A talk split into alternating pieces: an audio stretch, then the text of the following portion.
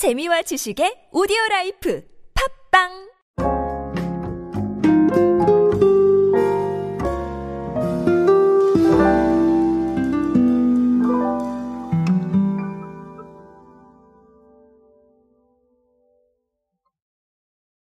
요즘 가치 소비가 중요하다는 사실은 정말 누구나 알고 계실 겁니다.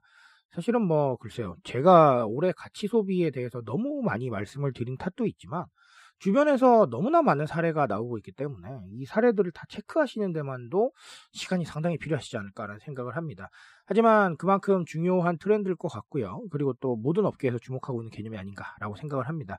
요즘은 그래서 단순히 가치 소비에 대한 개념보다는 이걸 조금 좀 입체적으로 활용하고 있는 사례들을 찾고 있는데요. 이번에 롯데백화점의 사례가 생각보다 좀 재미있는 얘기가 나와 있어서 제가 한번 준비를 해봤습니다. 오늘은 롯데백화점의 이야기로 함께 하도록 하시죠. 안녕하세요 여러분 노준영입니다. 디지털 마케팅에 도움되는 모든 트렌드 이야기들 제가 전해드리고 있습니다. 강연 및 마케팅 컨설팅 문의는 언제든 하단에 있는 이메일로 부탁드립니다. 자, 아, 롯데백화점이 모바일 영수증 시스템을 업계 최초로 도입을 했었습니다. 아, 그래서 사실 이 모바일 영수증 시스템이라고 하면 어, 여러 가지 얘기가 나올 수가 있겠지만 어, 이게 2014년 8월에 도입을 했어요. 그래서 현재 500만 명의 모바일 영수증 이용 회원을 어, 보유를 하고 있다고 합니다. 그러니까 사실은 이 가치 소비가 막 나오기 전부터 여러 가지로 좋은 실천을 하고 있었던 거예요. 자, 그런데 문제는 이게 500만 명으로 조금 아쉬운 부분이 있었나 봐요. 그래서 좀 더 활성화를 하려고 어, 떻게 얘기를 하냐면 탄소 중립 실천 포인트 제입니다. 이게 뭐냐면 롯데백화점 앱에서 모바일 영수증을 활용해서 구매 후기를 나눌 수 있는 롯백 후기를 오픈을 해서 고객들의 이 모바일 영수증 사용을 적극적으로 좀 독려를 하겠다라는 거고요. 어, 전국 롯데백화점이나 롯데아울렛 혹은 롯데몰에서 구매 후에 모바일 영수증을 받은 사람은 누구나 롯백 리뷰에 구매 후기를 작성을 하고 reward 혜택을 받을 수가 있습니다. 이 reward 제도는 당연히 리뷰를 작성하면 어, 롯데백화점 등에서 현금처럼 사용할 수 있는 L포인트고요. 뭐 이게 어떻게 적립되는지까지는 제가 설명을 안 드릴게요. 제가 이거 광고를 하는 건 아니니까요. 어, 뭐, 글쎄요. 뭐, 재미있는 거라고 생각을 해요. 왜냐하면, 사실 요즘 또 이제 알뜰하다, 뭐, 아니면 가성비다, 이런 부분들 많이들 나오잖아요. 그래서 그런 테크의 측면에서, 음, 뭐, 리뷰를 쓰게 되면 reward를 받을 수 있다? 이건 아주 좋은 느낌이 아닌가라고 생각을 하고요. 어, 거기다가 뭐, 탄소 중립 실천 포인트 제도까지 있으니, 어, MZ세대들한테는 이 모바일 영수증 사용에 상당히 좀 독려가 되지 않겠나. 그리고 MZ세대뿐만 아니라, 뭐, 또 기성세대 분들도 저는 많이 주목을 하실 거라고 생각을 합니다.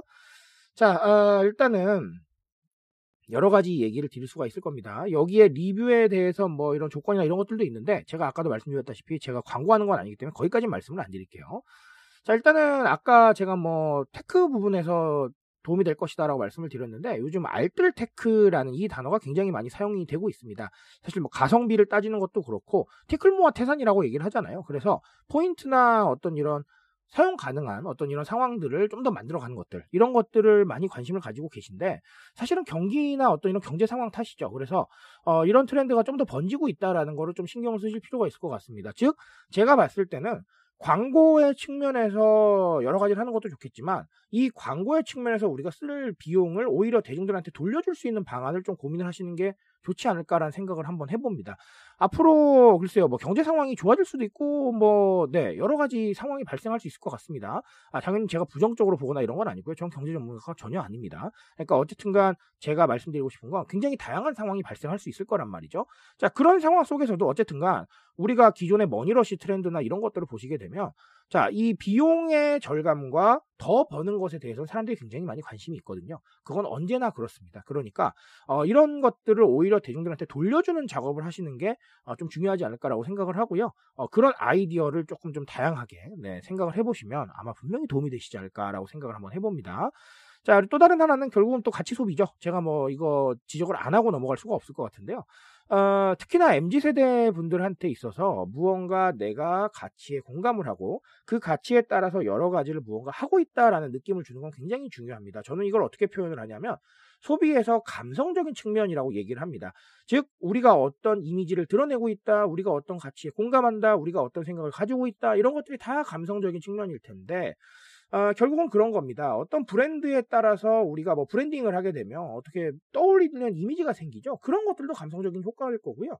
아니면 이렇게 가치에 공감을 하면서 아 내가 돈을 쓰면서 이런 가치까지 실천했네라는 이런 부분들 다 감성적인 측면입니다. 그렇기 때문에 이런 감성적인 측면에 주목하고 있는 대중들이 많아지고 있다는 것은 결국은 가치 소비에 대한 중요성 강조를 안 드릴 수가 없다라는 거를 제가 말씀을 드리고 가고 싶습니다. 아, 이런 상황들 한 번 더 내다보시고요. 조금 더 가치를 반영할 수 있는 방법들 아, 더 고민해 보시기 바라겠습니다. 오늘도 변함없이 두 가지 말씀드렸습니다. 이 이야기를 가지고 또 여러 가지 한번 고민해 보시고요. 더 많은 이야기가 필요하시면 저를 불러주시면 제가 또 가서 열심히 말씀드리도록 하겠습니다. 저는 오늘 여기까지 말씀드리겠습니다. 트렌드에 대한 이야기 제가 책임지고 있습니다. 그 책임감에서 열심히 뛰고 있으니까요. 공감해 주신다면 언제나 뜨거운 지식으로 보답드리겠습니다. 오늘도 인싸 되세요 여러분. 감사합니다.